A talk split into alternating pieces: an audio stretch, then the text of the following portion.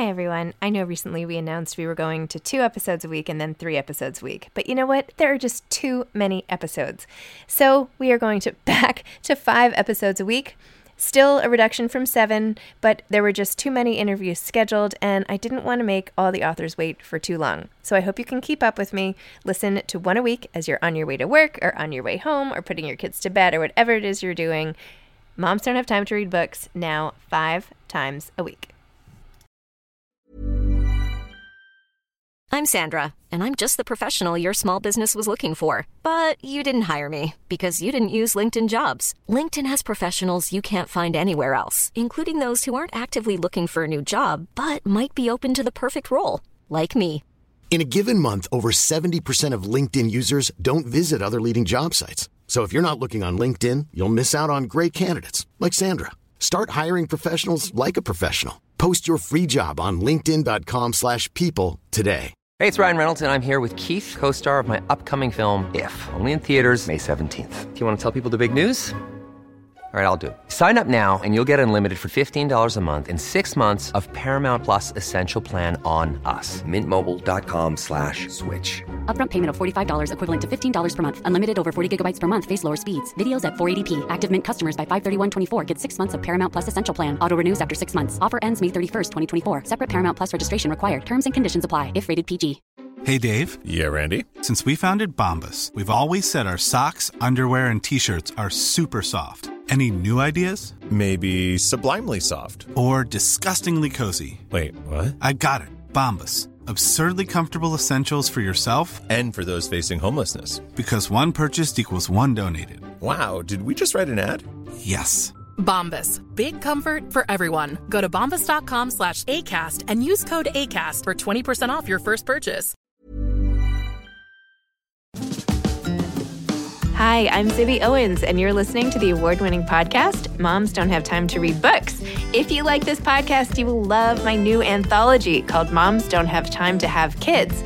Check it out, and you'll hear from 49 authors about all sorts of things moms don't have time to do. All the authors have been on this podcast. Also, check out my TikTok at with Zibby and Tracy, my other podcast, Sex Talk with Zibby and Tracy.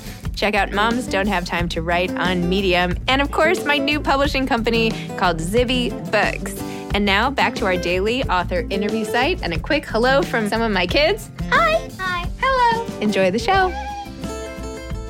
If you like this podcast, you will love my new anthology called Moms Don't Have Time to Have Kids. Here's a little snippet by one of the authors from the anthology. Hi, my name is Melissa Schultz, and I'm thrilled to have contributed to Moms Don't Have Time to Have Kids. My essay is called Sunlight Through an Angled Window, and what I really don't have time for is doing nothing. Still, I try to do a little nothing every day.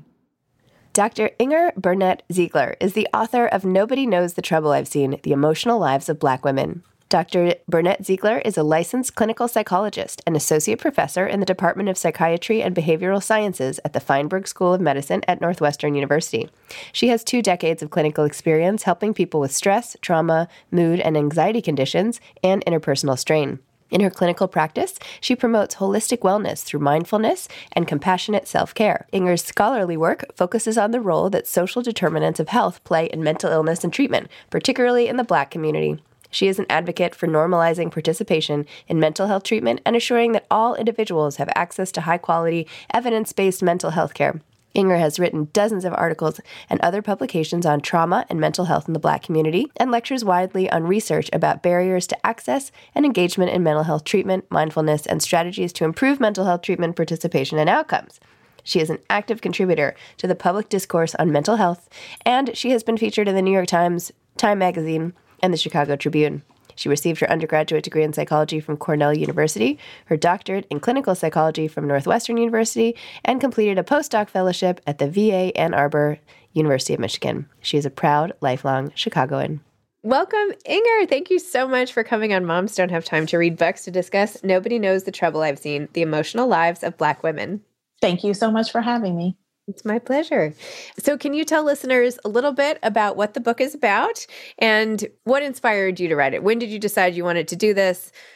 The process behind it, all of that. And then I want to talk about your own family, if you don't mind. Sure, sure.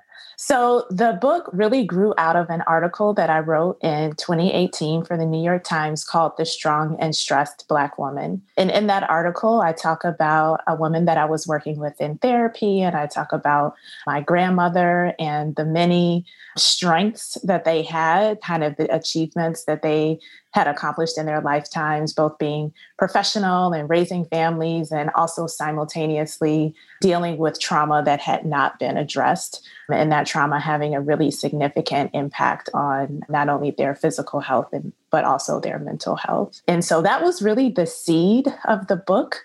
This book, Nobody Knows the Trouble I've Seen, is an integration of personal story, stories of friends and family, as well as clients that I've worked with in therapy, and really showing how they present themselves to the outside world that strength, that resilience, that grit, tenacity that allows them to kind of push through and overcome everyday challenges, but also all of those other things that lie kind of beneath the surface the stress, the trauma, pregnancy trauma, childhood trauma, relationship trauma. And so, along with those stories, there is an integration of research about various mental health conditions, as well as uh, clinical coping strategies for how to deal with stress and trauma and live a healthier life which by the way like everyone in the universe could use right about now i feel That's like right like, like really great tips. I mean, this is the most stressful environment. I feel like this pandemic. Anyway,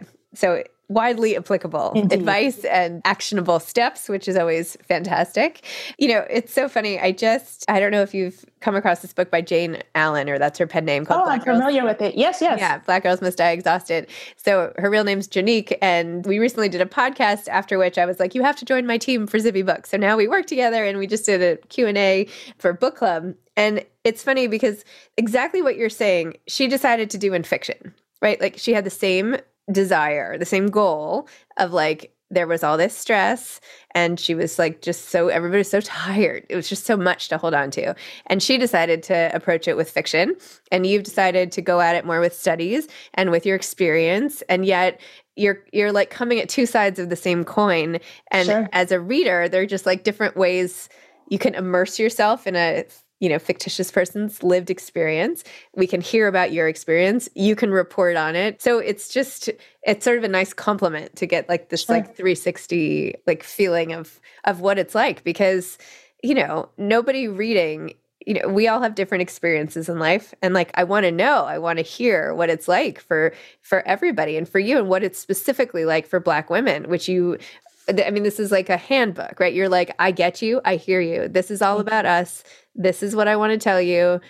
Read it, learn from it. Like, here you go. So I, in, in parts, I felt like, well, I'm sorry. I'm just going to read it too. You know, obviously I'm not yes, black, yes. but you know, I'm sorry. like I'm not your target audience, but it, I found it so interesting and informative and, you know, we're all women, you know what I mean? Like there's still so many commonalities and yet the differences are so important to learn about and hear about and you know without anyway i'm rambling i'm sorry. Let me let you talk. No i I, I, I appreciate you saying that and indeed the target audience was for black women but i do think it's you know widely applicable to women to anyone who has experienced you know stress depression anxiety for mental health professionals, for those who are supporting women or others that are are struggling day to day. And so, you know, I, I really appreciate you saying that. And I, I couldn't agree more in terms of, you know, the ways that fiction is approaching this same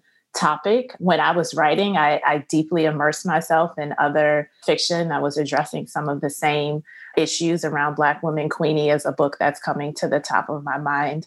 And so I loved the way that, you know, fiction can tell stories. And although these are, you know, not real stories, they're still about, you know, real experiences. And, and that's something that I really wanted to channel in the book as well, because I think that that's what really helps people to to relate and to feel seen, as you said. Well, while you're both out promoting your books, you should do an event or something together. Yeah, that's yeah, my two cents there. No, uh, that would that that would be great. I've been following, you know, the success of her book, and you know, really appreciate the work that she's doing as well. So I, I definitely. Right, I'll put I'll put you in touch afterwards. Okay, yeah, but back to your good. book now. there is this one section. So you wrote a lot about your family, your mom, your grandmother, like the all of it, even beyond that, how everybody sort of came to be.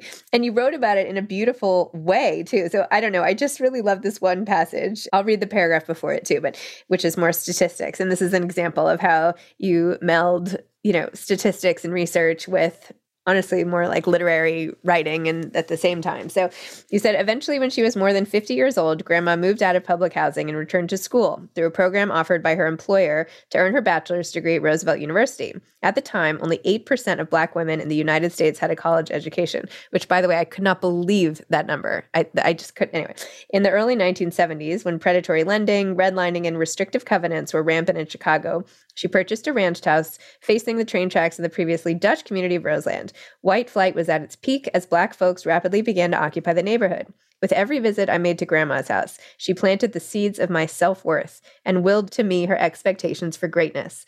They were steeped in the Lipton's lemon tea that we sweetened with packs of equal and sipped out of pink porcelain teacups. We drank and held our pinkies out while speaking in fake British accents. She and I sat in perfect manner in her ornate wooden dining room chairs, which swallowed my petite frame and left my feet dangling beneath the table. As we delicately placed the teacups down on the saucers, we pursed our lips together and fluttered our eyelids, mimicking the air that we imagined rich and important people had. Be still and stop kicking, Grandma said, teaching me how to be proper and dignified. That's one of my favorite passages. I'm so glad you picked that. Really? Oh, yeah. I yeah. loved it. Really fond memories of my grandmother as that that passage kind of shows of her teaching me how to show up in the world as a as a little black girl and as a black woman, how I should present, how I should behave, acting with, you know, dignity and respect and and more importantly, knowing that I was deserving of all of the the goodness that the world had to give me, that I should kind of claim that as as my birthright. So thank you for reading that passage. Well, so amazing that she instilled that in you. I mean, that's really special. She's a very proud woman. And you know, I in a book I talk about her being, you know, really my first example of a strong black woman and and she you know carried herself with with a lot of pride. She was very kind of strong in her spiritual foundation believed in doing things properly and you know she was able to accomplish a lot in her life kind of going back to school and having a great career and owning a home. And i talk in the book about this big blue cadillac that she yep. drove which was you know really her pride and joy. But it as i also mentioned there was also so much about her life that i didn't know about until i was much older and, and even more that i learned about through the process of writing this book so interesting. Oh my gosh. We'll see. She seems like she was a pretty awesome lady. Indeed. I hope that she's hanging out with my grandmother. You know, up yeah. there. Yeah, they think they would get along. my grandma was a piece of work. so you also identify, well, not you. I mean, it comes from you draw attention to what Joy DeGruy wrote about in her 2005 book, Post Traumatic Slave Syndrome. And you said that Black people experience this syndrome as adaptive survival behaviors due to generations of oppression of enslaved people and their descendants. And she suggests that patterns of behavior reflective of post traumatic slave syndrome include poor self esteem, feelings of hopelessness, depression, suspiciousness of negative motivation of others, propensity for anger and violence, and internalized racism. These maladaptive thoughts and behaviors originated as survival strategies in the context of slavery, followed by systemic and structural racism and oppression, and have continued to be passed down through generations long after they have lost their contextual value. And then you talk about epigenetics and all of that. So tell me about this syndrome because people do not this is not like a widely this is not in the newspaper every day let's just say sure. that right? People don't use that term and you know inherited trauma yes but it obviously applies to a lot of situations that people have experienced trauma in. So tell me a little bit more about that and the way you see that affecting things. Sure. So you know she describes it and she gives this title of post-traumatic slave syndrome but i think we really can understand it more broadly as a trauma response not only an individual trauma response, but an intergenerational trauma response that shows up in how we see ourselves, our self esteem, our self worth. It shows up in our mood and emotions, that sense of fear, that sense of being on edge, a sense of suspiciousness that something bad is going to happen that's rooted in either a direct experience with trauma or a close experience with trauma through friends or family or neighborhood environment. And it also shows up, you, you mentioned the next paragraph in which I talk about epigenetics by being passed down through through the genes where those who have experienced the trauma that can leave it's suspected that that can leave an imprint on the genes that's then passed down to future generations and impacts their physical and mental health even if they have not had their own direct exposure with a traumatic event. And I really wanted to highlight that because I think so many people that have experienced trauma, I referenced the statistic that an estimated eight out of 10 Black women have experienced a trauma, and a fraction of that go on to have traumatic stress symptoms or PTSD, but it's unrecognized. And when it's unrecognized or unidentified, then we're more vulnerable to passing on these behaviors, passing on, you know, these thoughts about ourselves, even in our language with how we talk about ourselves and talk to our children and talk to our family members. And it's really the acknowledgement and recognition of the experience that then empowers us to be able to break that cycle and alter behavior, get the support that we need in a very intentional way. Hi, I'm Daniel, founder of Pretty Litter. Did you know cats tend to hide symptoms of sickness and pain? I learned this the hard way after losing my cat, Gingy. So I created Pretty Litter, a health monitoring litter that helps detect early signs of illness by changing colors, saving you money and potentially your cat's life. Pretty Litter is veterinarian developed, and it's the easiest way to keep tabs on your fur baby's health right at home. Go to prettylitter.com and use code ACAST for 20% off your first order and a free cat toy. Terms and conditions apply. See site for details. Since 2013, Bombas has donated over 100 million socks, underwear, and t shirts to those facing homelessness. If we counted those on air, this ad would last over 1,157 days. But if we counted the time it takes to make a donation possible, it would take just a few clicks. Because every time you make a purchase, Bombas donates an item to someone who needs it. Go to bombas.com slash ACAST and use code ACAST for 20% off your first purchase. That's bombas.com slash ACAST, code ACAST. Hey, it's Ryan Reynolds, and I'm here with Keith, co star of my upcoming film, If, only in theaters, May 17th. Do you want to tell people the big news? All right, I'll do it. Sign up now and you'll get unlimited for $15 a month in six months of Paramount Plus Essential Plan on us. Mintmobile.com slash switch. Upfront payment of $45 equivalent to $15 per month. Unlimited over 40 gigabytes per month. Face lower speeds. Videos at 480p. Active Mint customers by 531.24 get six months of Paramount Plus Essential Plan. Auto renews after six months. Offer ends May 31st, 2024. Separate Paramount Plus registration required. Terms and conditions apply if rated PG. Okay. You know, I just, on my podcast it just came out yesterday, I think, although I interviewed him a while ago. There's a man named Jesse Thistle who is an Indigenous person of Canada. And he was talking exactly about what you're saying, in that you have to have your trauma witnessed.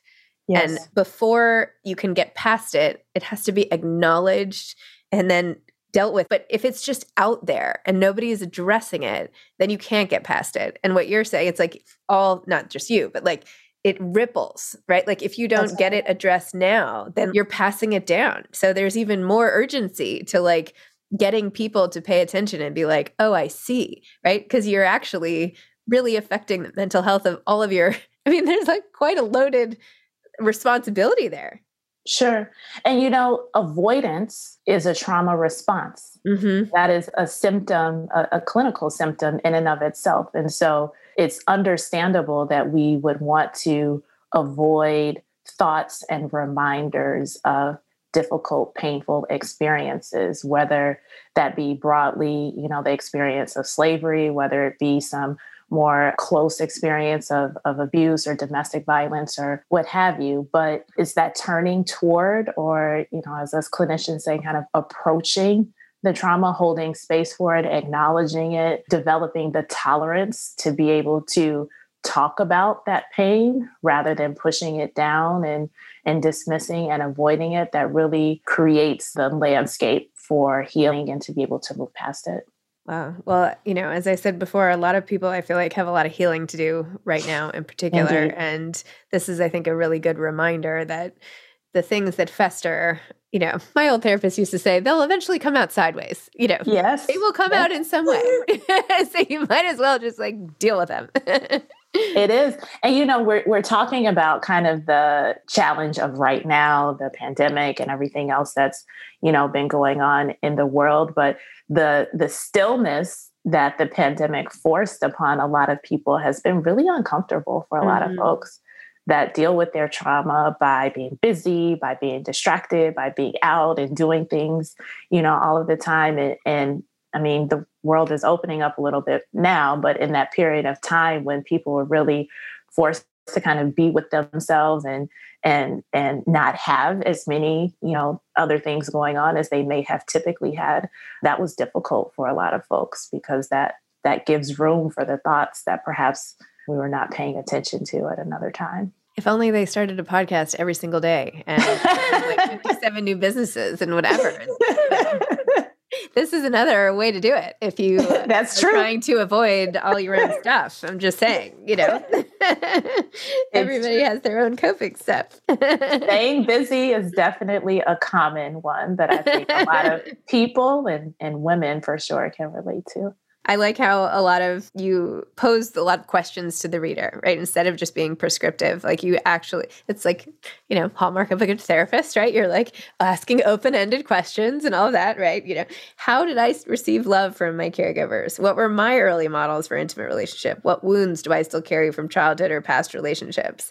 And then you talk about, you know, the trauma bond and how all of that, you know, comes down for generations and everything. And, you know, if you want to not avoid. You can you're like inviting people to sort of get into it here. I feel like all of this is an invitation, and I, I think that that's an important kind of concept to hold in reading the book, or if if one is to go into therapy, because often there's this idea of what is what are they going to make me do, or think about this kind of pressure. And as a therapist, you know, it's important to to go at the pace that the person that you're working with allows. So I, I actually had a close friend talk to me about that passage. She was reading the book, really successful, highly ambitious Black woman that has struggled in relationships. And she was saying that she read that passage and she was asking herself those questions and it got uncomfortable. she, she, but she she keeps coming back to it, right? And so all of this is like planting planting seeds. You might notice the discomfort, move away, and then you can come back, you know, as you're ready. Wow. So, like, what is your life like when you're not helping a zillion other people in your practice and by writing books and, you know, lifting people up and all of that? What do you do when you're not working? And, like, what's your story? And what do we not know from the book? so, you know, in terms of work, I'm a practicing psychologist. Most of my effort is in, in research focused on mental health in the Black community. I'm also deeply involved in mental health advocacy at the city and state levels, do a lot of volunteer work with various mental health and healthcare organizations. And aside from all the mental health stuff and work stuff, I really love theater. I love the arts. I love yoga. I love health and wellness. I love restaurants and museums and hanging out with my friends. Awesome. I love rest. I preach rest clinically, but I, I like non doing.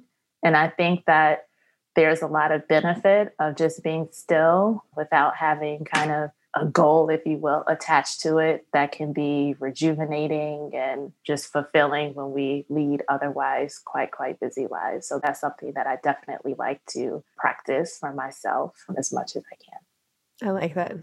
I like that because you've given it a purpose. So now, yeah. now you've given rest something you can accomplish. Which yeah.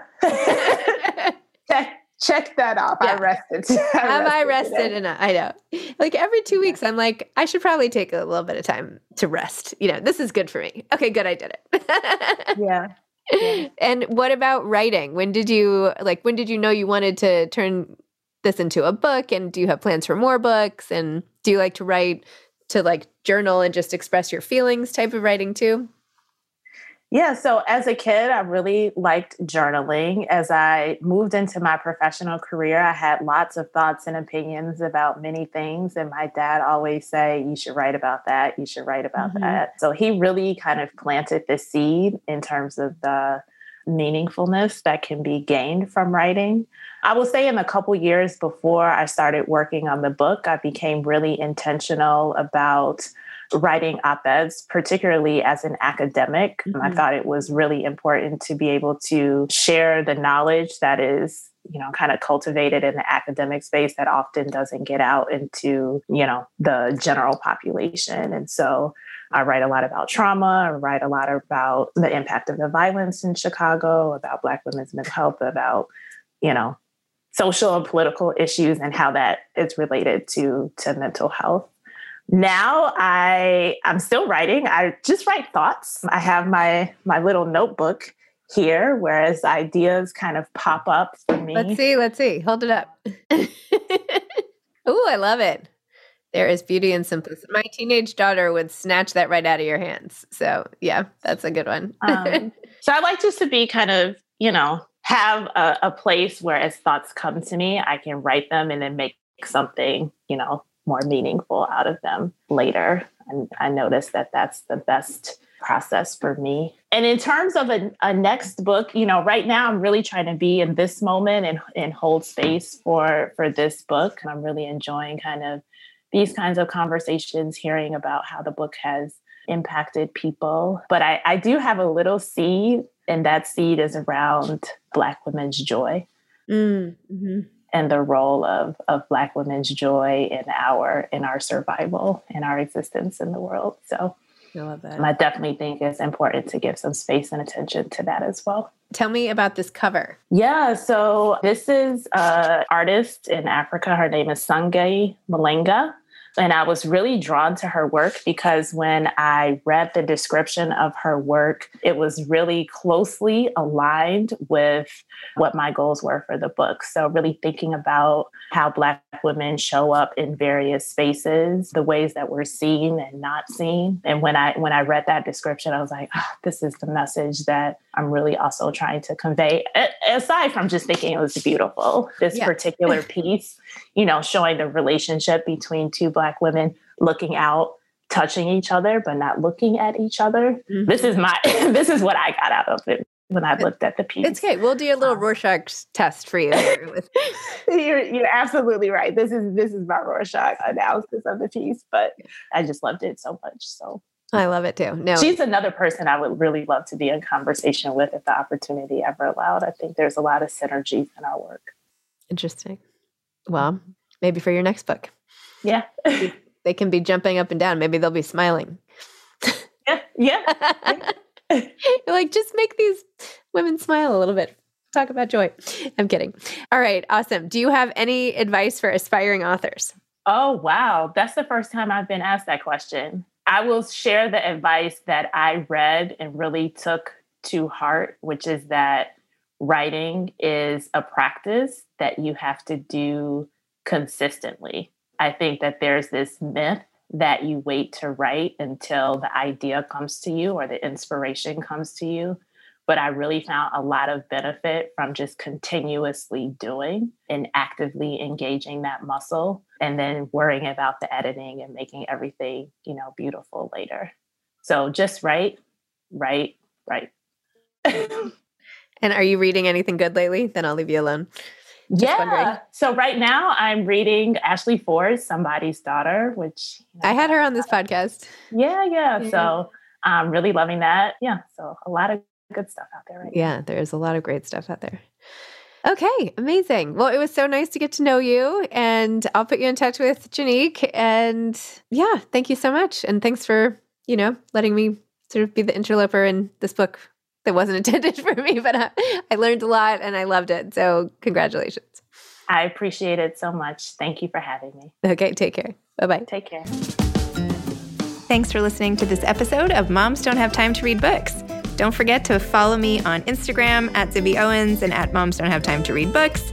Also, sign up for my newsletter at zibbyowens.com and sign up for my virtual book club and meet lots of authors on Zoom every other week. Thanks so much to Steve and Ryan at Texture Sound for the sound editing. And thank you to Morning Moon Productions for providing this fantastic intro and outro music.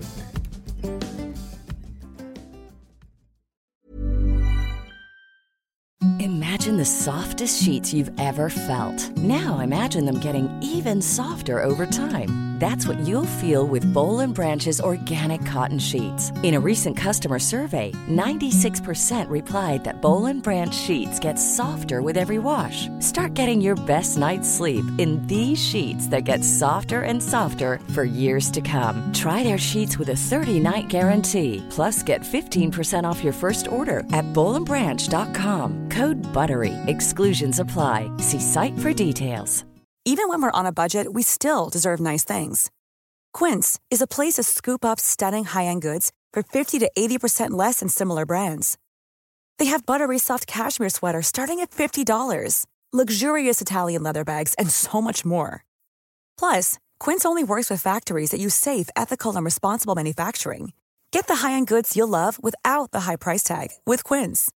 Go to quince.com/style for free shipping and 365-day returns. Mom deserves the best, and there's no better place to shop for Mother's Day than Whole Foods Market. They're your destination for unbeatable savings, from premium gifts to show-stopping flowers and irresistible desserts. Start by saving 33% with Prime on all body care and candles. Then get a 15-stem bunch of tulips for just $9.99 each with Prime. Round out Mom's menu with festive rosé, irresistible berry chantilly cake, and more special treats. Come celebrate Mother's Day at Whole Foods Market.